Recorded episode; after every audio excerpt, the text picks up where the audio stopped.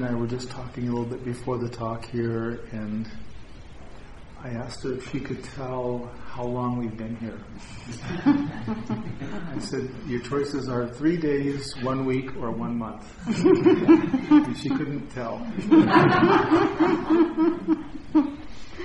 so I can't tell either.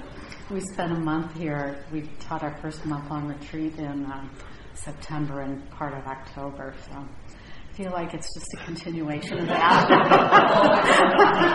like, did we actually leave? well, there, are four people from that retreat here. So yeah. it, helps, it helps confirm that we're all just hanging around.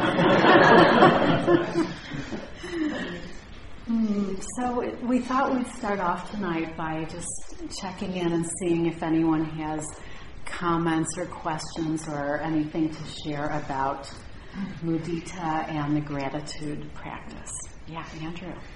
So my, my ship of mudita was sailing along nicely until it ran aground on a particular set of people, I guess. Mm-hmm. These are difficult people whose happiness, at least in the instances I was considering, was derived from something that was not very skillful or perhaps even sort of twisted.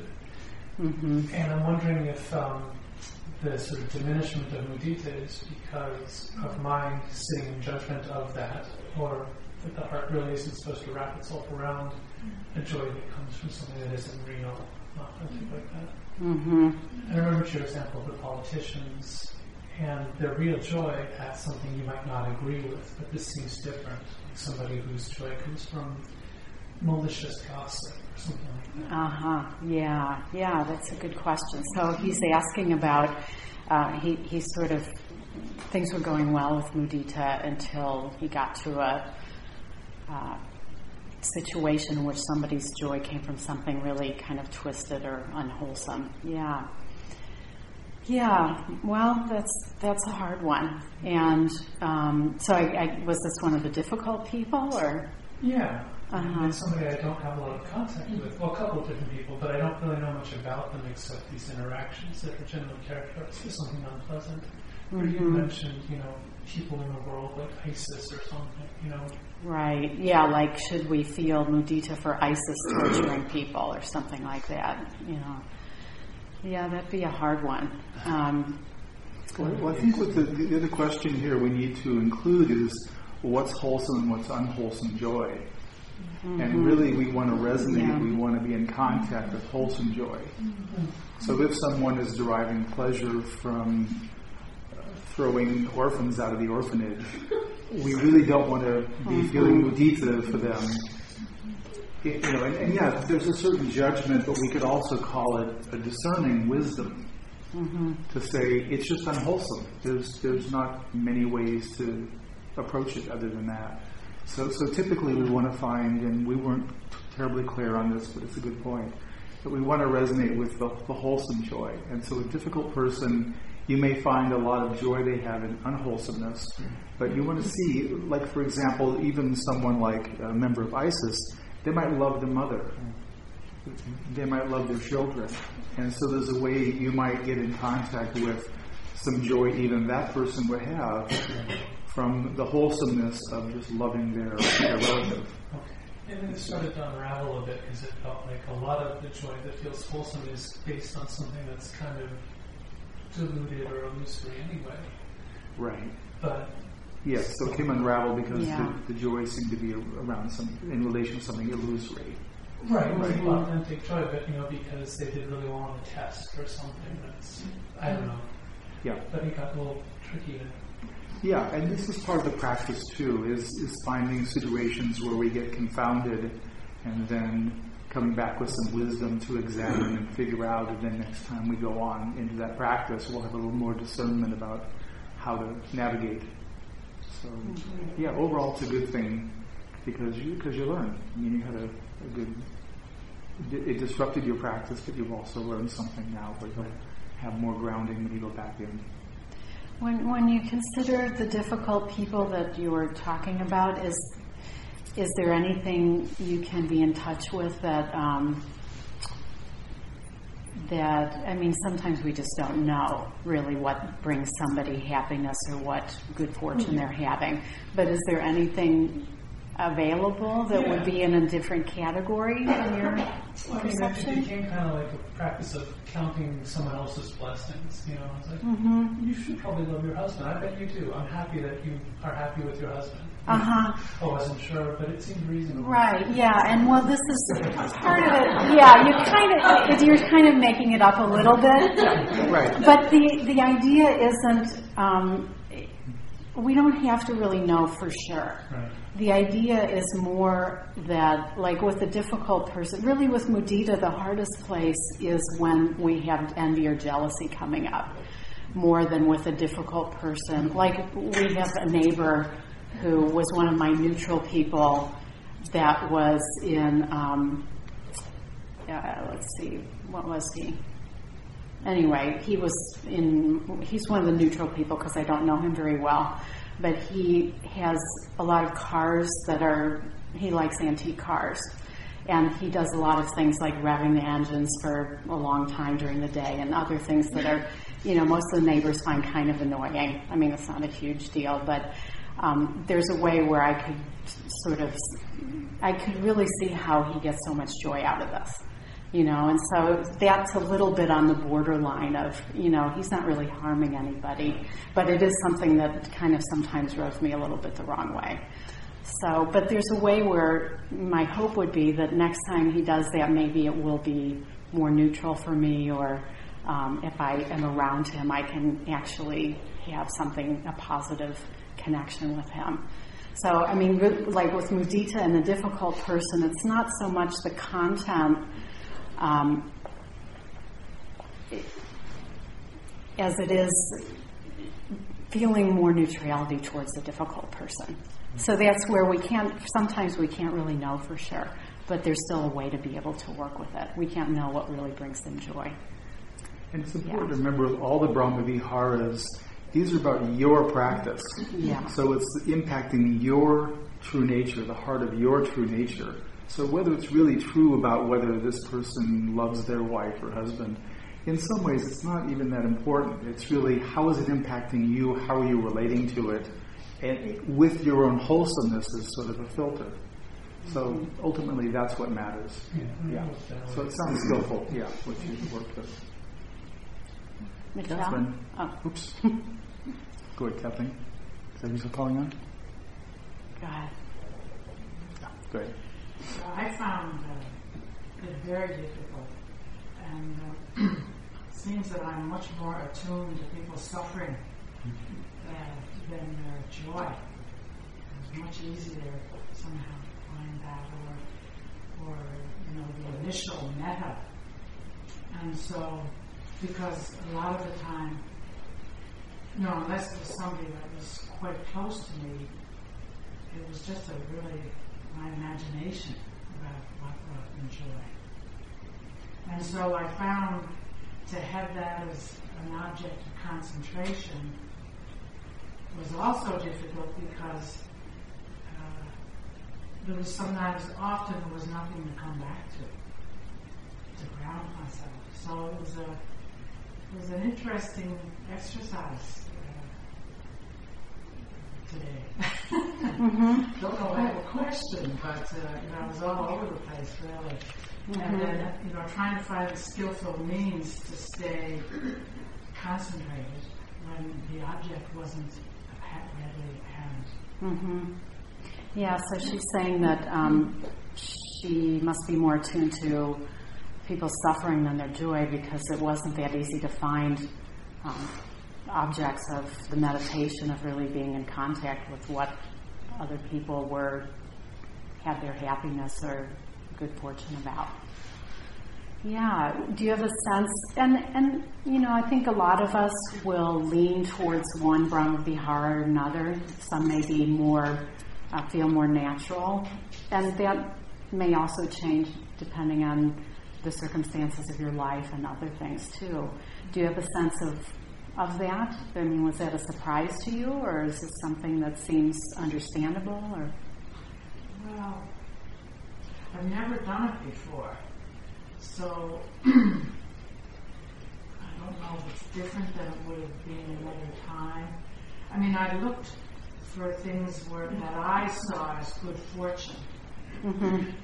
and um, and then you know, sometimes I would just sit in the emptiness, and then something would arise where I said, "Oh yeah," you know. Mm-hmm. But to genuinely be finding people's joy and, and feeling that all day long is a very difficult thing to do. It just wasn't that, you know, I, professors, you know, I, I recognize that I might not quite have it when I was thinking about Bill Gates and good fortune being filthy rich. and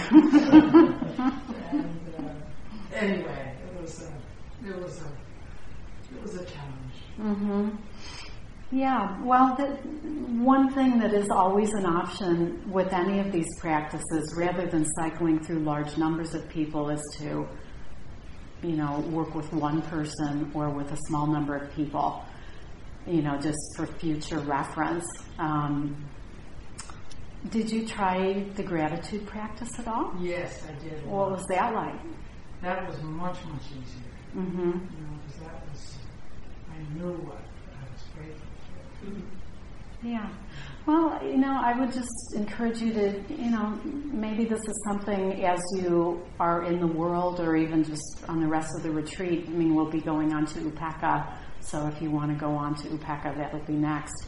But it'd be interesting to see, you know, in a month if you, if this is something you start noticing more.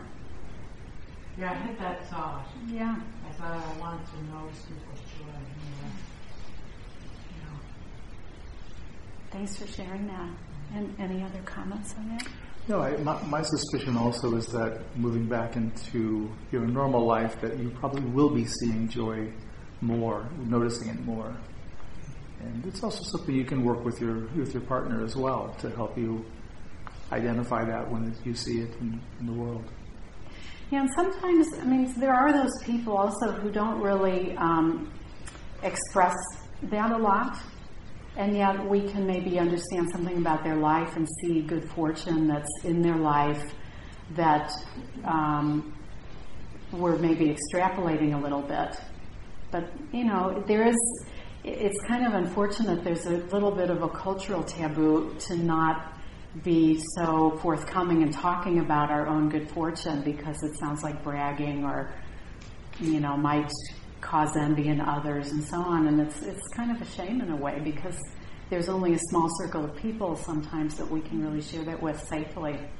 And so it's, you know, that may be part of it too, is that people just don't share it that readily.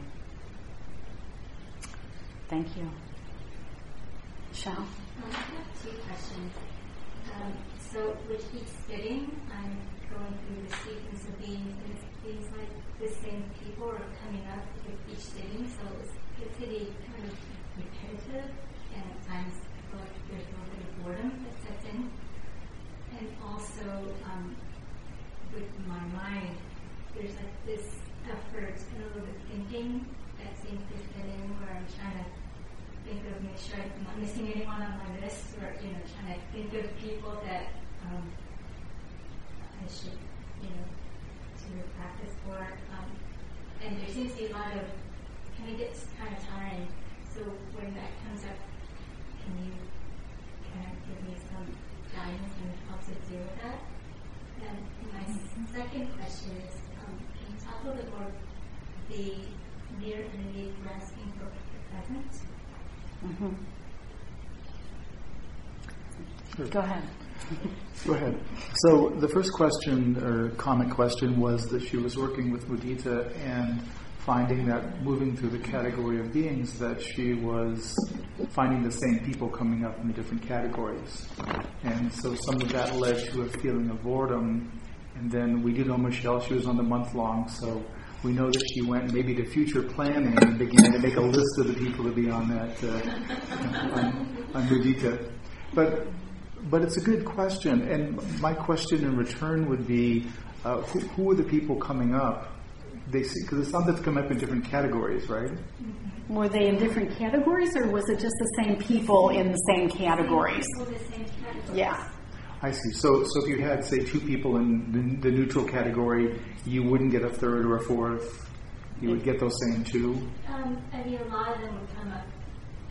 I mean, occasionally I would have like a name that, or you know, some face that comes up. But a lot of them are like you know, family members or friends. Um, you know, that they, I mean, all kind of came up in the same different cities. Right. Mm-hmm. in my list.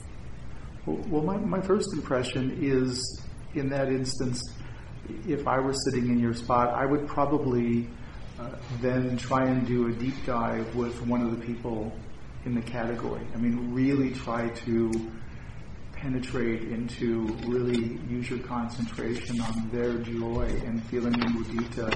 So again, you're not generating mudita, but by concentrating on their joy, um, really seeing mudita arises, and, and to what extent. Because I, I, think that's kind of what's happening, so I would probably approach it that way myself. Were you experiencing mudita arising at all, or what you were? Uh huh. Yeah.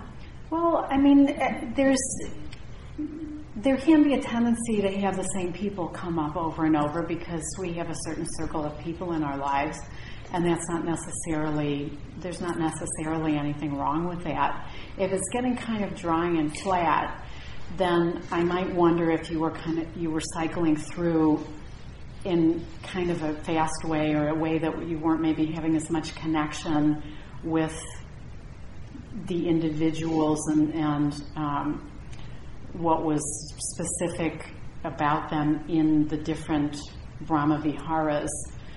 Uh, and this is where like the visual can become helpful. Like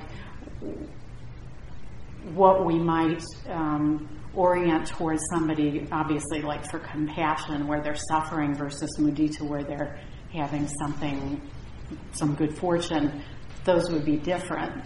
Even though it's the same person, it'd be a different situation for that person. So that's where, even with the same person, the content is a little bit different. I mean, it would be kind of fairly different for those two. So I don't know if that would make a difference for you at all. Yeah, and then as Stephen said, to, to maybe do a deep dive. Like um, one of the things I've been noticing, I just made some notes based on some of the interviews, and, and not just for Mudita, but I'll just summarize here, is that I'm kind of seeing three things coming up. One is that people are, um, whatever the Brahmavihara is, there's emotions that are coming up that are sort of in the way of that Brahma Vihara, and so people are working with those other emotions. So, you know, kind of working that area. And then people are also working like that edge. So with mudita, maybe if there's somebody where it's it's kind of not that easy to feel the mudita, and maybe there's even a feeling of some jealousy or envy, that becomes then an edge to work, where we're really working the purification aspect of the practice. So again, if we're going through through the list quickly, it's it may that may not show up as easily. And then the last thing is to actually be in contact with whatever the Brahmavihara quality is. So um, so if you go deeper with somebody that might be where it might be a little more complicated and maybe it's not as clean or the mudita isn't as accessible, that can be a way to sort of work that edge of um, the purification of heart kind of edge. Does that make sense? And Your second question is about the one near enemy, the grasping for the pleasant. And again, the near enemies, another way we can look at that is what might we confuse for the Brahmavihara quality? So if, if grasping for the pleasant, might be something that we confuse for mudita, for empathetic or sympathetic joy. It could be that we are uh, sort of mining or only seeking out the pleasant experience uh, that we want to latch onto. So if we were we were in contact with another person, we might only want them to talk about pleasant things Mm-hmm. rather than unpleasant things. That somehow it might make us feel a little better. And I also I mentioned last night one of my thoughts had been that it maybe had to do with people faking being like if you're if you're sharing joy and I'm not actually feeling mudita and we're friends, and I sort of say, "Oh, isn't that great?" you know, it's kind of a fake way to show mudita, but I can't generate it kind of a real way. But sometimes people will do that. You've seen. So I, I'm not quite sure exactly what that points to. I think there's. Do you have any thoughts on? Yeah, well, we're, Yeah. we, we have to remember that we're doing these practices like we're doing now a whole day on mudita, which is, you know, part of, we're doing this as a cultivation, as an intentional exercise, which is, you know, the purpose of a retreat and doing a practice intensively. But in life, we're just out there encountering people and beings and so on, and we don't know if somebody's going to, you know, we're going to have lunch with a friend and they're going to be suffering a lot, or they're going to be sharing the greatest thing that just happened with them yesterday. We don't really know, and so it's not like we can really. That responsiveness of the heart is going to depend on what situations are presenting themselves. So in that way, I think with mudita, the, the danger is that um, because it feels kind of nice. I mean, if we can really be in touch with it, now we're having lunch with our friend and they're trying to tell us about something difficult that happened, and it's like, well, you know, what about this that just happened? Aren't you happy about that? And so now we're kind of trying to make the good thing come up because it feels better To us. to us. It feels better to us to be in contact with that person's happiness than it does to be in contact with their suffering. Does that make sense? So we start kind of looking for only the pleasant and and diminishing the reality of the suffering that is is a part of the human experience. Where, where Tina's point is well taken that, that in reality, what would be happening perhaps is that mudita might be arising when they're sharing their joy, and if they go into something difficult, you're seeing their suffering and compassion may arise. That, that may be the reality of what happens in your experience. But as Tina mm-hmm. said, we're, we're narrowing this down, trying to do a, a very, well, we're doing a deeper dive with, with one Brahma Vihara, which really in some ways isn't quite the way it's going to function in, in your life. Right, so that's where the, the near enemy becomes where we're, start really looking for this and try and, try and make it appear where the situation isn't really calling for um, mudita. Does, does that make, make sense? Yeah. Dave? I I find that for me um, a good entry point for these is working with animals. Because with people, there's you know um, storylines of is it wholesome or unwholesome, but animals are just animals. So I don't, don't I don't have to wonder whether it's a, a, a wholesome cat or an unwholesome cat. It's just a cat.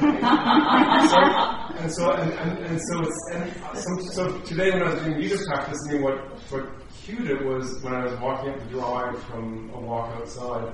There was that gorgeous black and white cat outside. It was just such an honest experience. Pom-pom. Then you'd be happy. You know? Animals deserve to be happy too, right?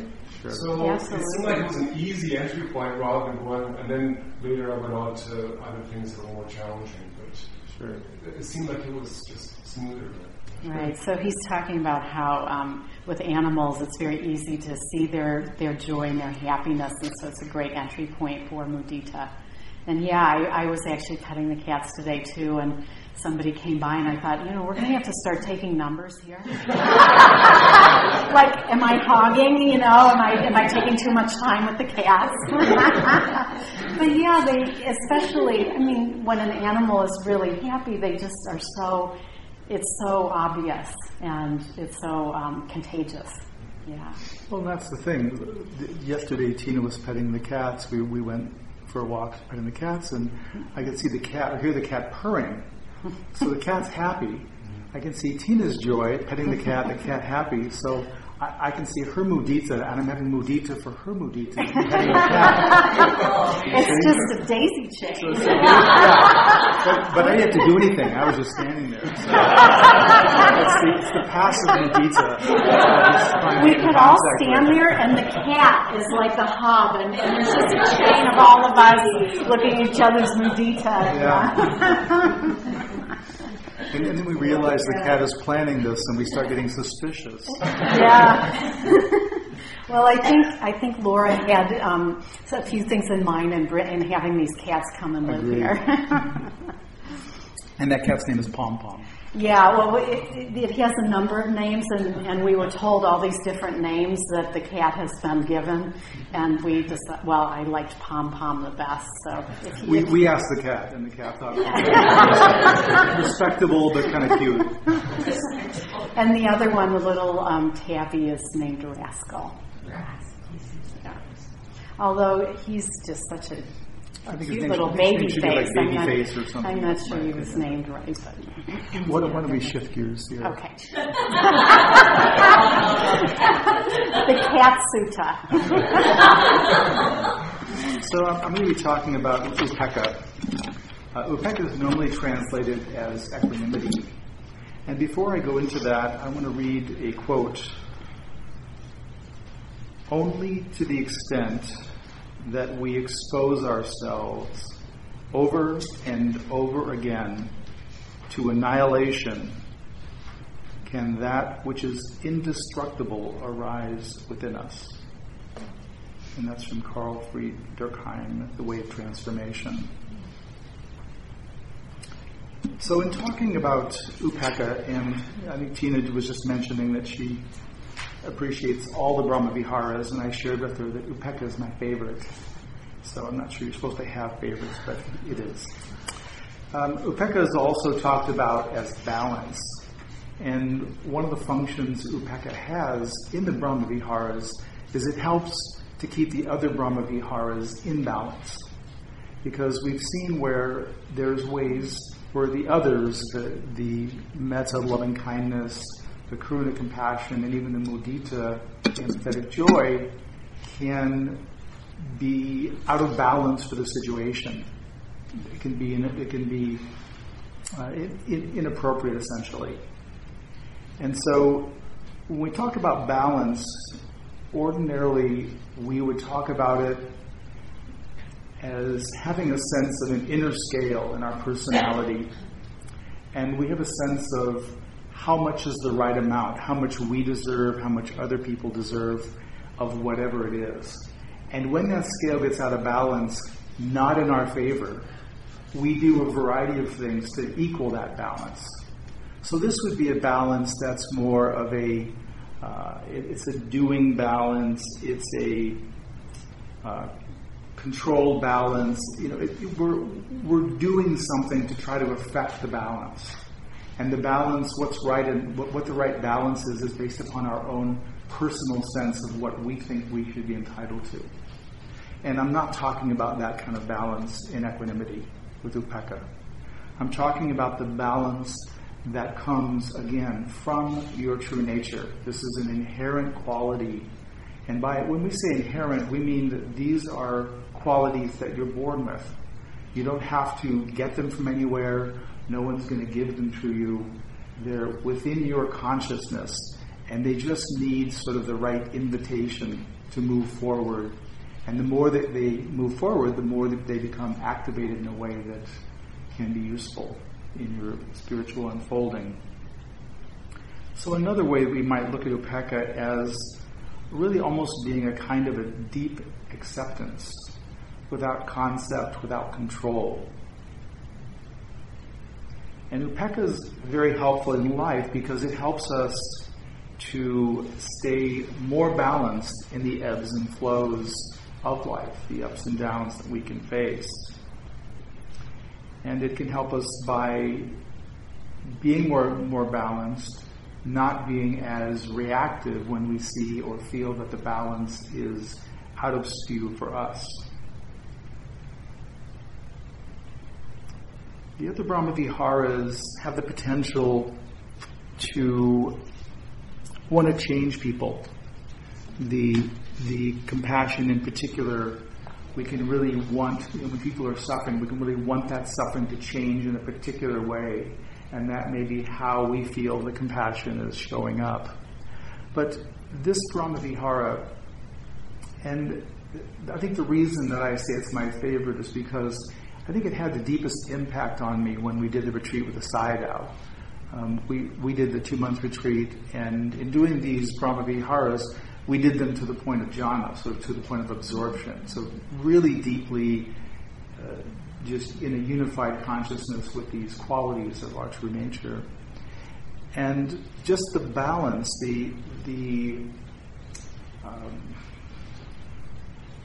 the inherent sense, really, that everything was all right, and somehow it was perfect, exactly the way it was. And it's a really strange to the mind. It's a strange experience. How can that be possible? How can how can things being just the way they are right now be perfect balance? It doesn't make logical sense, and yet that is the experience.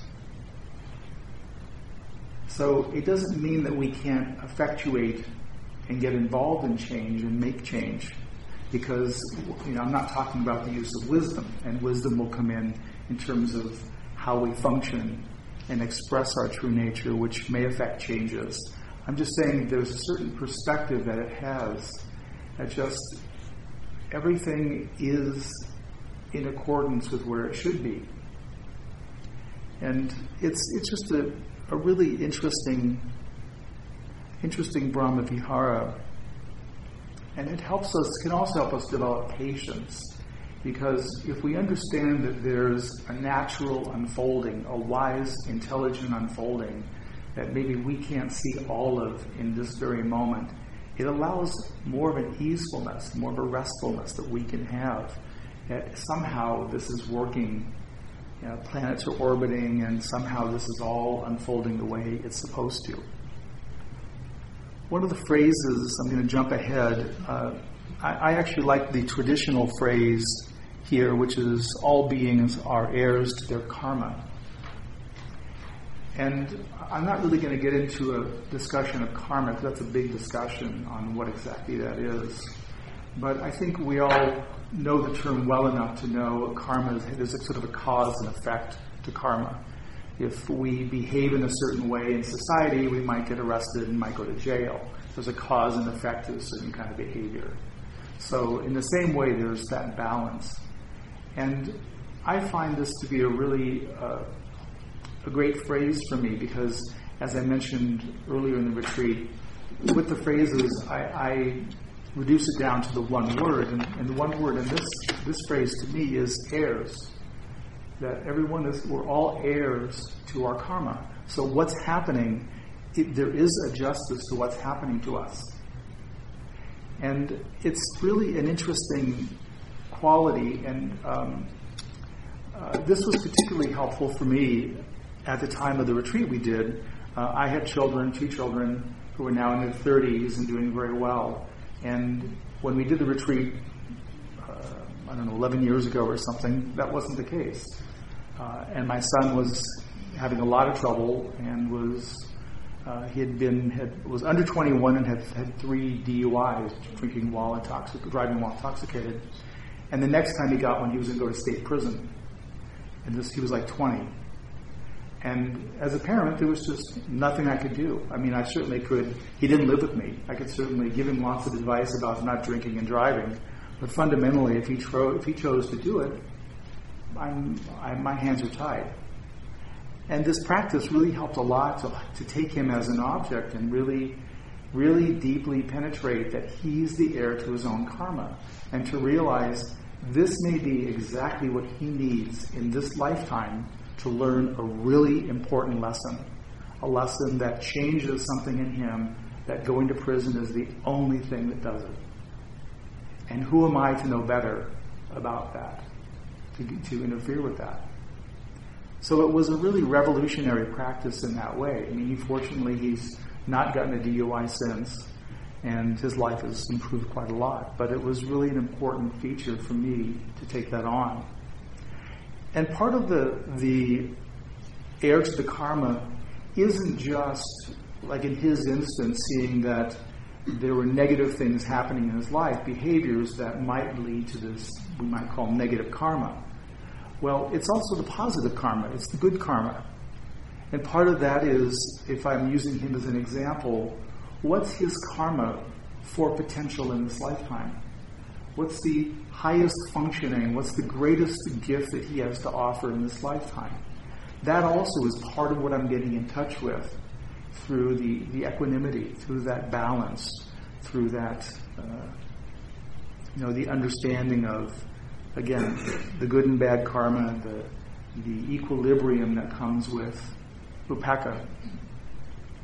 And so, it, to, to me, it's a really powerful practice, and I would really encourage all of you to take it on tomorrow and explore it for yourself. I think if you've, some people have had a little trouble with one or another of the Brahma Viharas, I think this is a really important one.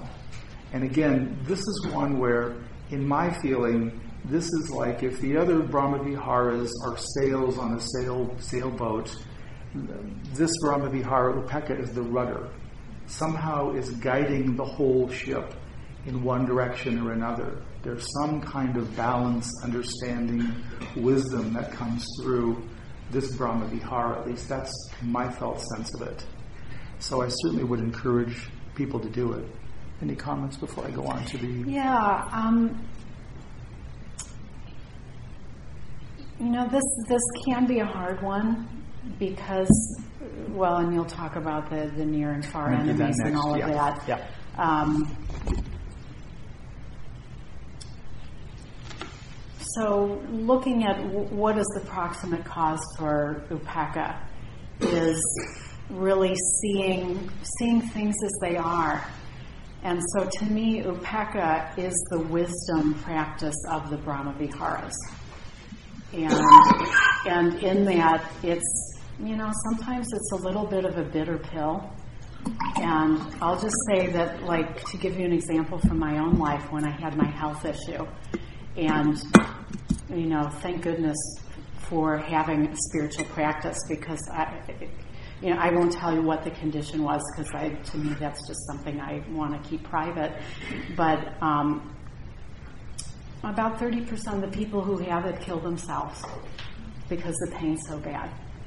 And you know, I it's like I can really get how that would be possible without a spiritual practice. And you know, there were people who would say to me, "Well, you know, aren't you asking, well, why is this happening to me? You know, you're a Buddhist teacher and you're a good person and you aren't doing harm, and why is this happening?" And literally, it never really was an issue for me to ask that question. Why is this happening? I never felt like I was a victim. I never felt like, I mean, there were, it's not like I was fully enlightened the whole time, so I don't want to give you a wrong picture. There were plenty, there's a lot of suffering, and there were times when I wasn't at my best. But that was just something that didn't come up because I really have a deep belief that even if I don't know why this is happening, I actually do believe in karma. And I can just hold that you know, and Steve and I also believe in rebirth, so this, you know, makes the whole thing a little bit more understandable. But um, if I look at human history and I look at all of what's happened and all the awful history of humanity, who did all that? I mean, if one believes in rebirth, there's nowhere else to look except here. You know, unfortunately, I, I do think humanity's evolving. But um, there was a way I could just accept that somehow this was a burning off of karma.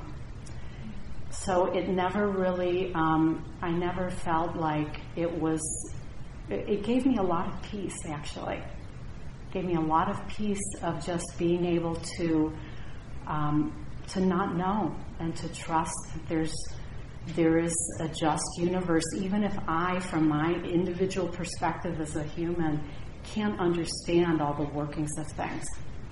That can I have a, a, kind of trust in the grounded being that there's there's a lot that I don't know and that I'll, I won't ever really know.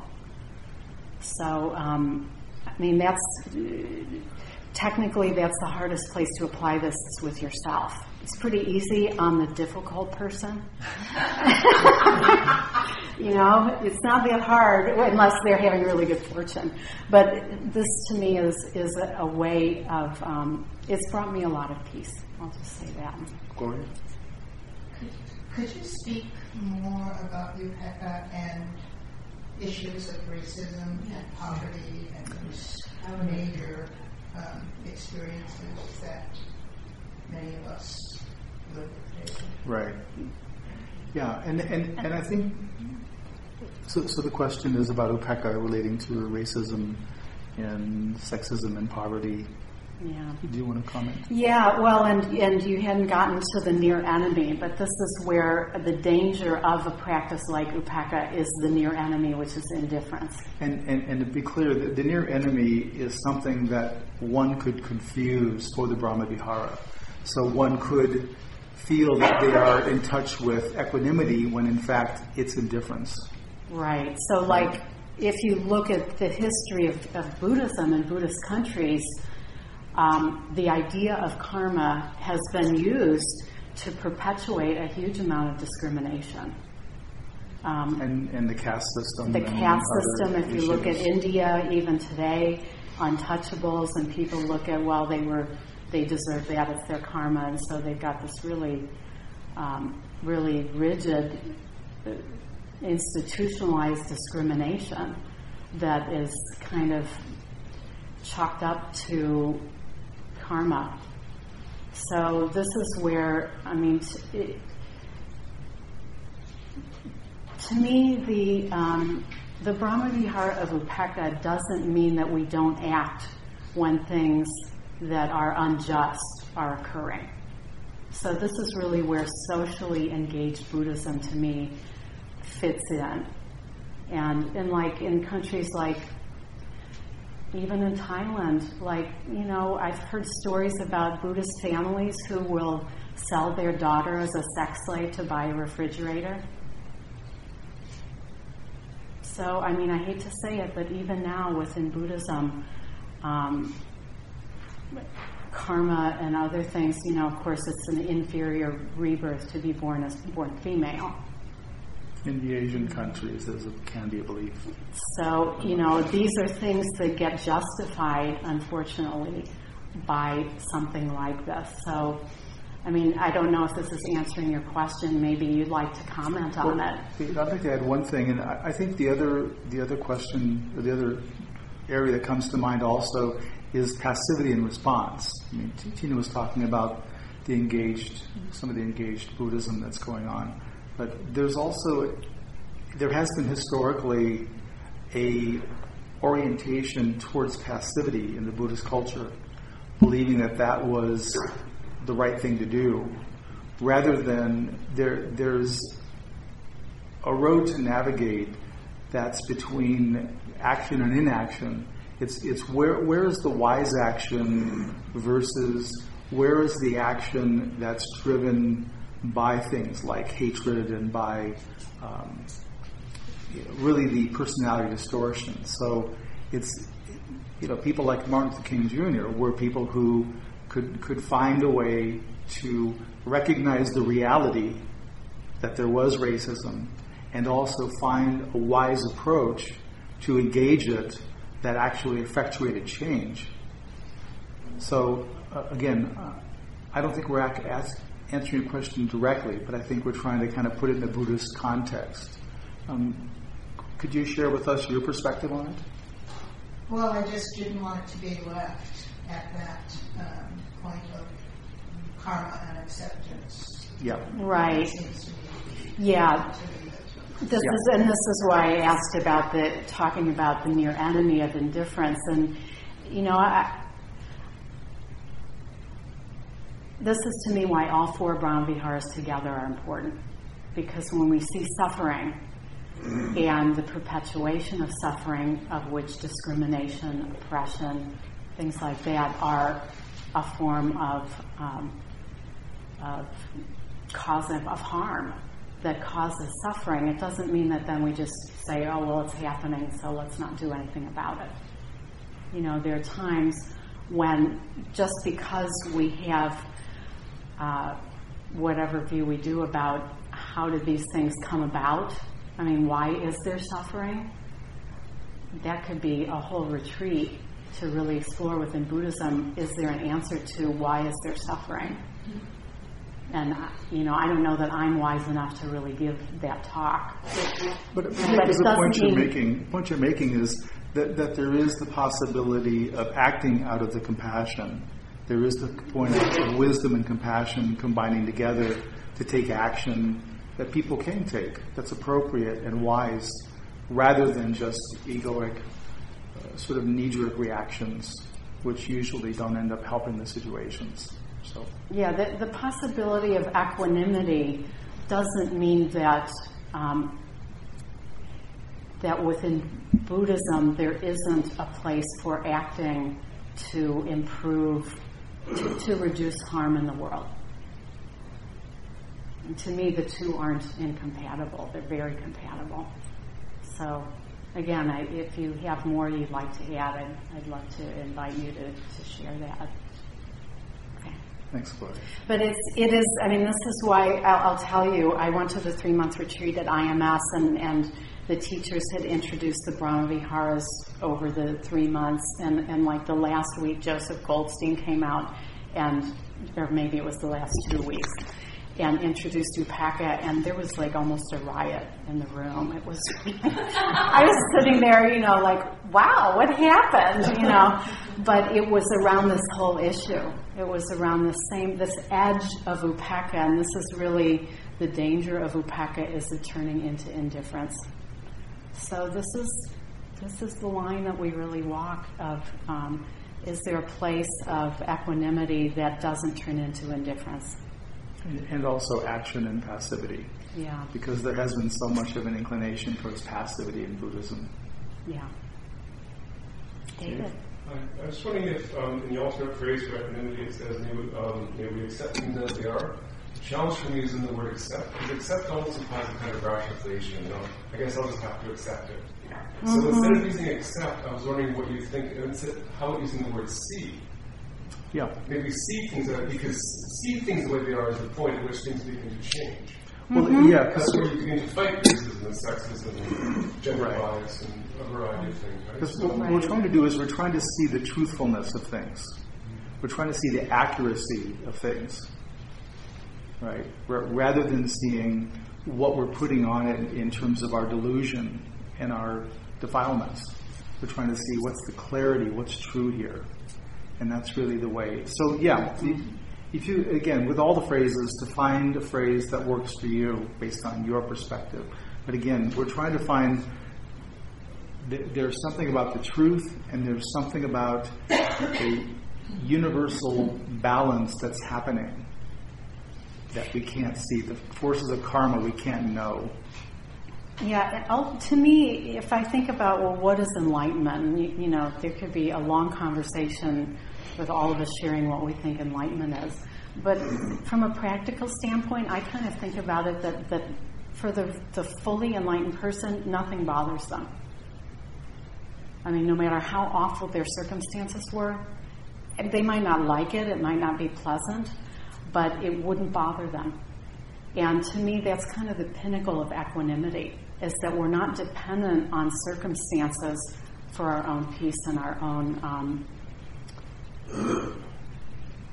knowing what we are. And I mean, it would be an amazing place to be where that was one's reality, where it wouldn't really matter what the circumstances were. And that to me really is this, that's what um, is really all about, is equanimity in the face of anything. And, and there still could be the movement of compassion and wisdom to action to change Exactly. things. Right.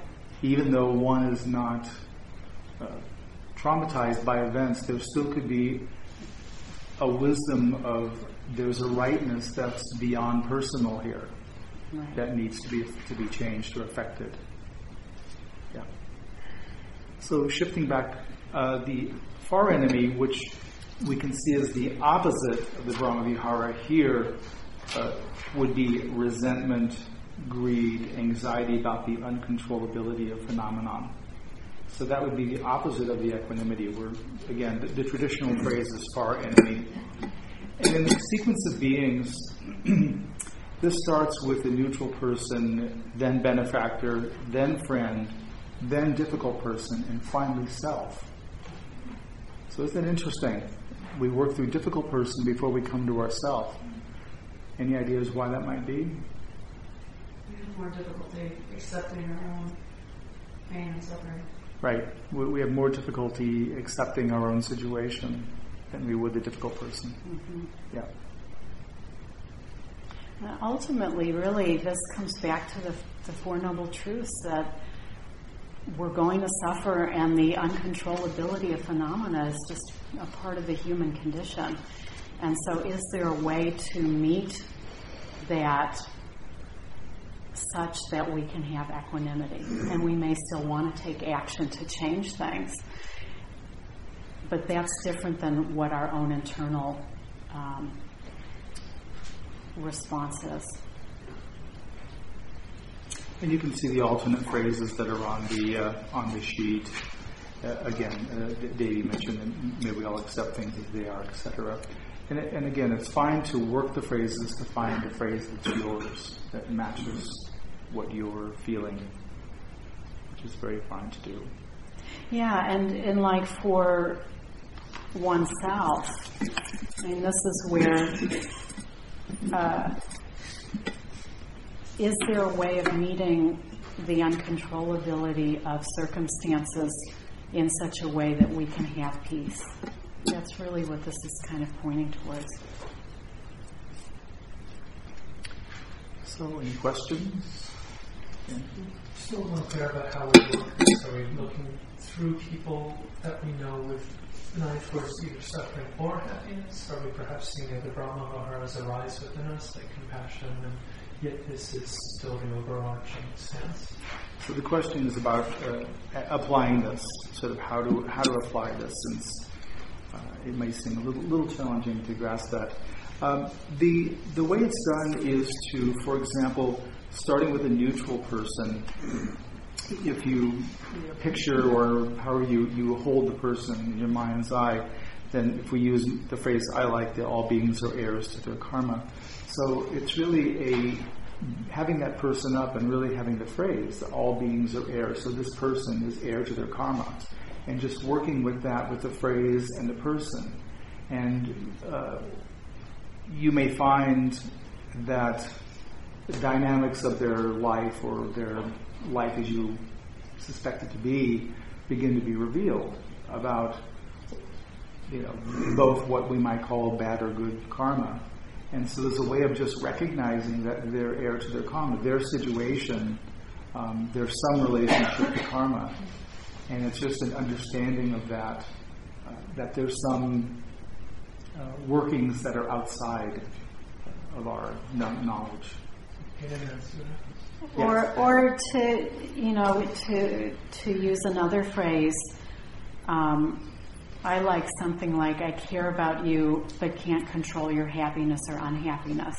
And this is where, I mean, I'm sure we all have family members, friends, others in our lives who, from our own position, we might be able to see where they, they could be happier, but because of their own inner workings, it's not possible for them. And we, it may cause us a lot of pain to see that, like Stephen was talking about with his son. I mean, that was a really hard situation that wanted, and to keep trying to do things and wanting to do things and knowing it could be different and seeing the way that it could be different how to make that possible and all that, and knowing that you can't live that person's life for them.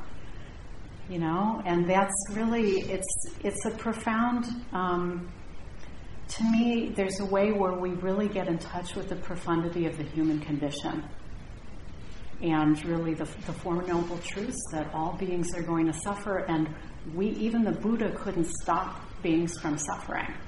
Only through the teachings is that really possible. And that's really what this is about, is to really feel, you know, and this is where the upekkha to be done with the compassion as part of it. If it starts getting dry or loses that, then it really is going over into the indifference or even the cruelty or, you know, other aspects that are can have an edge to them.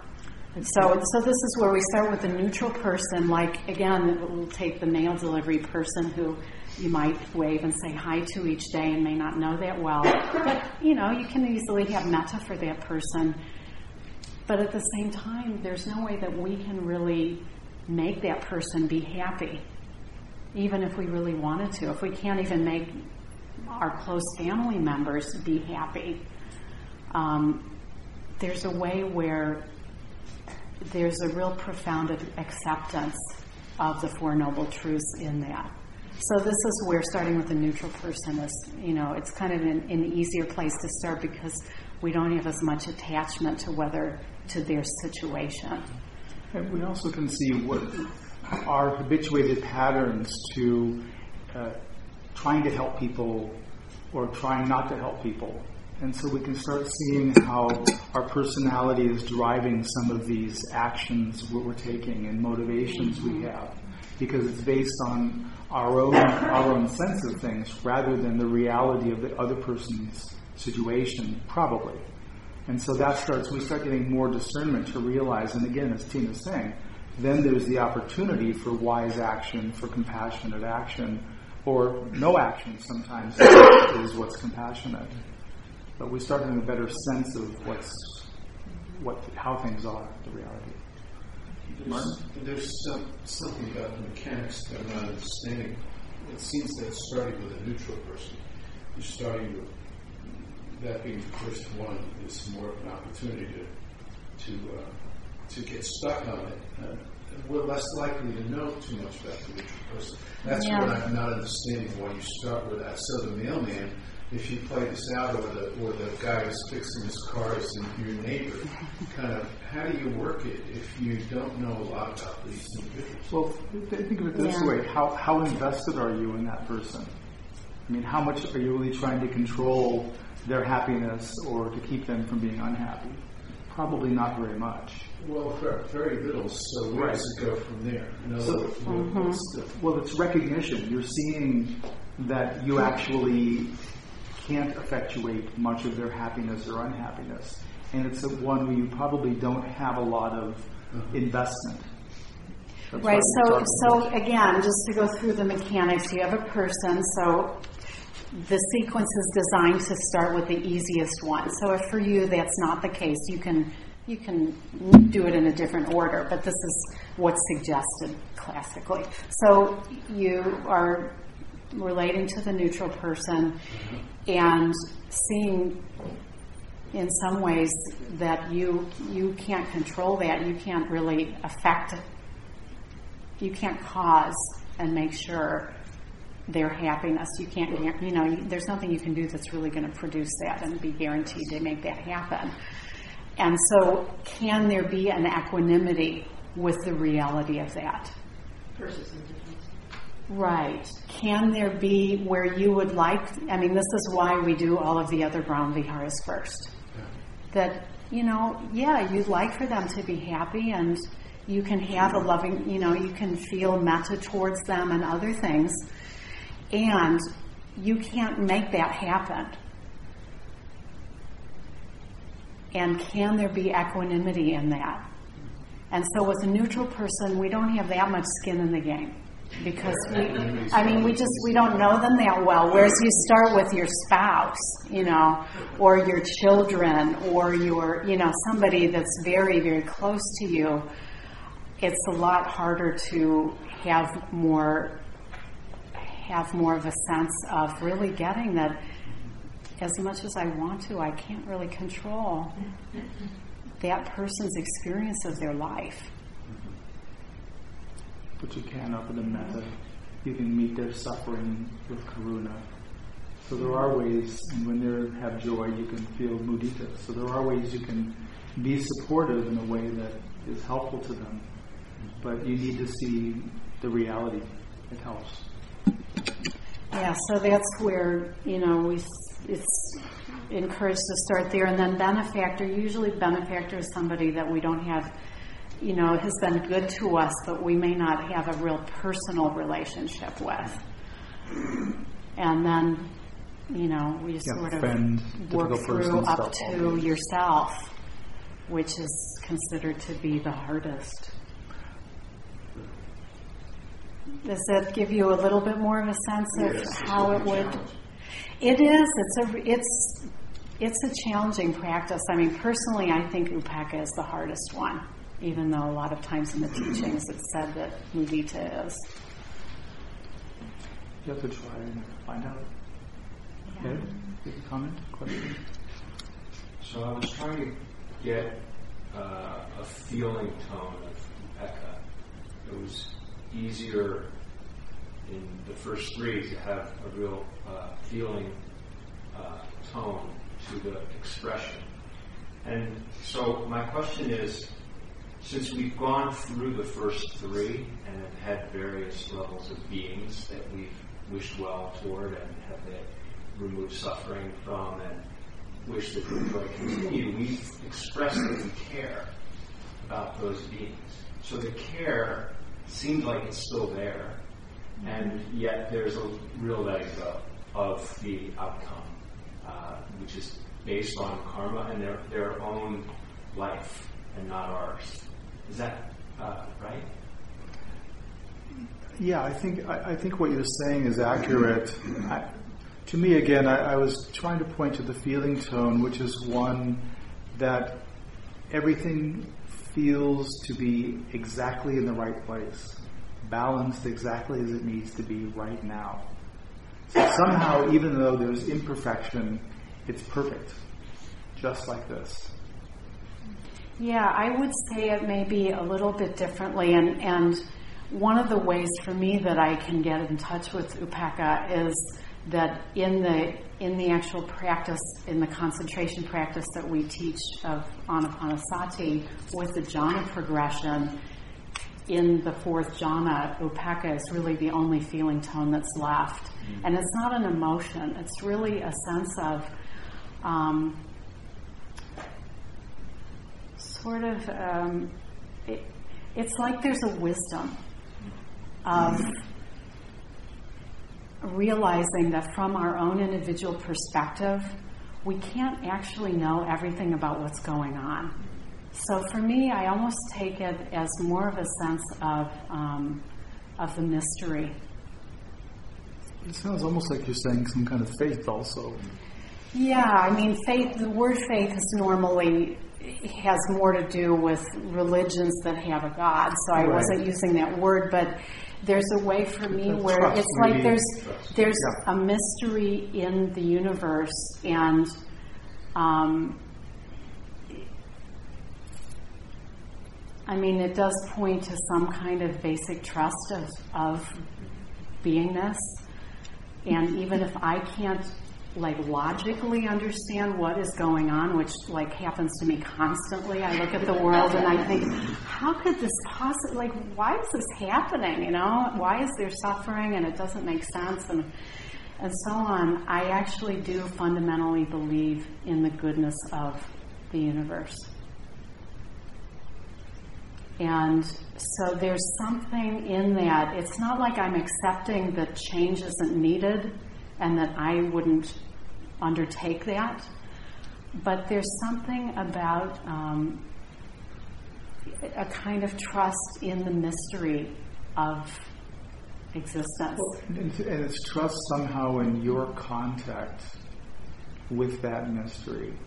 That somehow, right now, in this moment, in this contact, everything is exactly in its right place. There's just some tone of that as Tina said, in the jhanas from the fourth on to what we call the upper jhanas, five, six, seven, eight, that's one of the only jhana factors present. So it's one that, doing the practice we spend a lot of time with. So it's and, and it allows a kind of there's there's a lot of equanimousness in that when you're doing the practices, they're oftentimes outside your rational mind. It doesn't make sense what you're doing.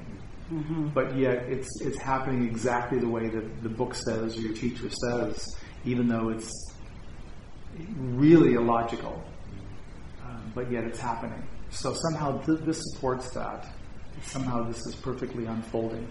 Yeah, and if there's if it doesn't fit, feel like a fit for you to think of it as everything's in the right place, because then there's kind of an evaluation about it. Like for me, I have it more. This is where for me the idea of of the mystery of unfoldment. Like I'll go back again to my health thing. When it was happening, I mean, I really couldn't understand anything good about that happening. You know, it just seemed like there was just nothing good about it but as now with some perspective on it, I can see that so many things got cultivated in me that wouldn't have happened otherwise without such an extreme situation that um, that I'm very grateful that our capacities that developed now. And would I have chosen it? I would have never chosen it.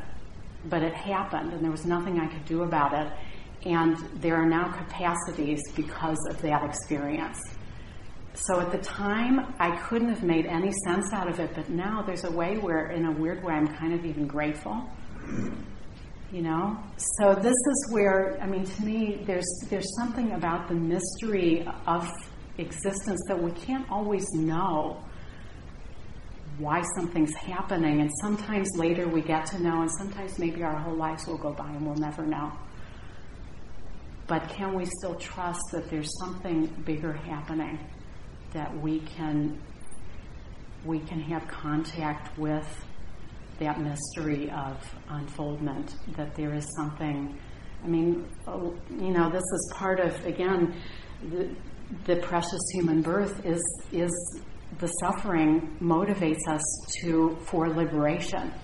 And so if there wasn't any suffering at all, we probably wouldn't even be practicing. You know? And it's kind of unfortunate that that's true, but that's an example to me of the mystery.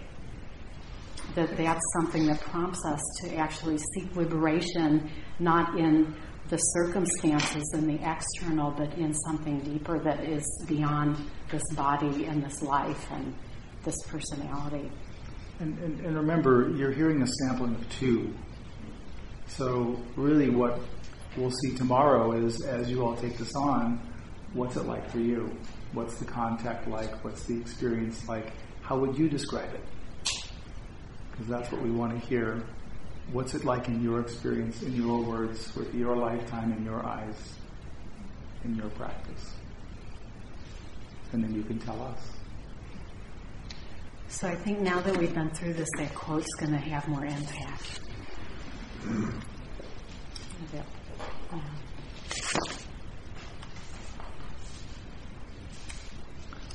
Only to the extent that we expose ourselves over and over again to annihilation, can that which is indestructible arise within us?